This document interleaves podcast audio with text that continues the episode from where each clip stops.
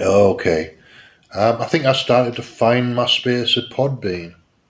So um, Eric's being very helpful. I've just made him an admin of the studio or room or whatever you want to call it, the live the live feed effectively, live radio studio for want of a better phrase.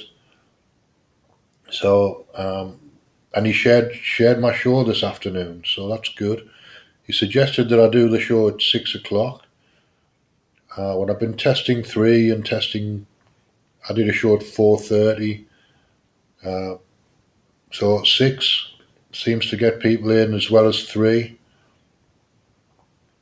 So what I might do is do a well. I've already set up a regular six o'clock slot for the rest of this week, and I'll I'll start setting uh, setting up next week's shows. I'll do three o'clock and six, and see how that works. If I get people in at three, I'll keep the room open. If not, I'll finish it finish at three thirty and join the old man's podcast. And, and then six o'clock, there's nothing much happening. So unless there's a pop up show shows up, uh, I'll just do, I'll do half an hour, forty five minutes. Read something. I read an article from the the Daily Telegraph today, which was the obituary of Shirley Williams, who was a Labour MP, and then a Social Democrat MP. S- SDP when it existed. She was one of the gang of four. So I read part of the obituary from the Telegraph, and that covered covered about fifteen minutes of a half an hour show. Um, Eric came in and we had a chat. So there was there was half an hour of half an hour of content without trying too hard, uh, which is the way I wanted to be.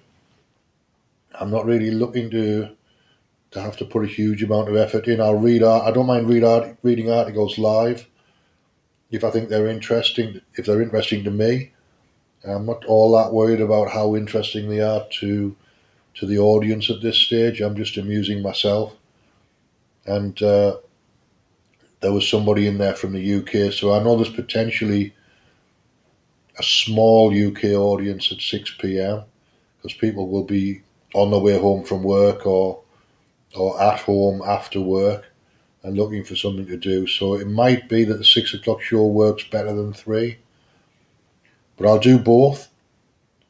And I might treat the three o'clock show as a rehearsal for the six. So I'll re- a read through of the articles that I'm going to read at the six o'clock show. That could work as a plan. Gives me a warm up for my voice and the potential for for editing the two shows together if it becomes necessary or becomes becomes a good idea. Could be I do different articles on the two different shows and then splice the two together.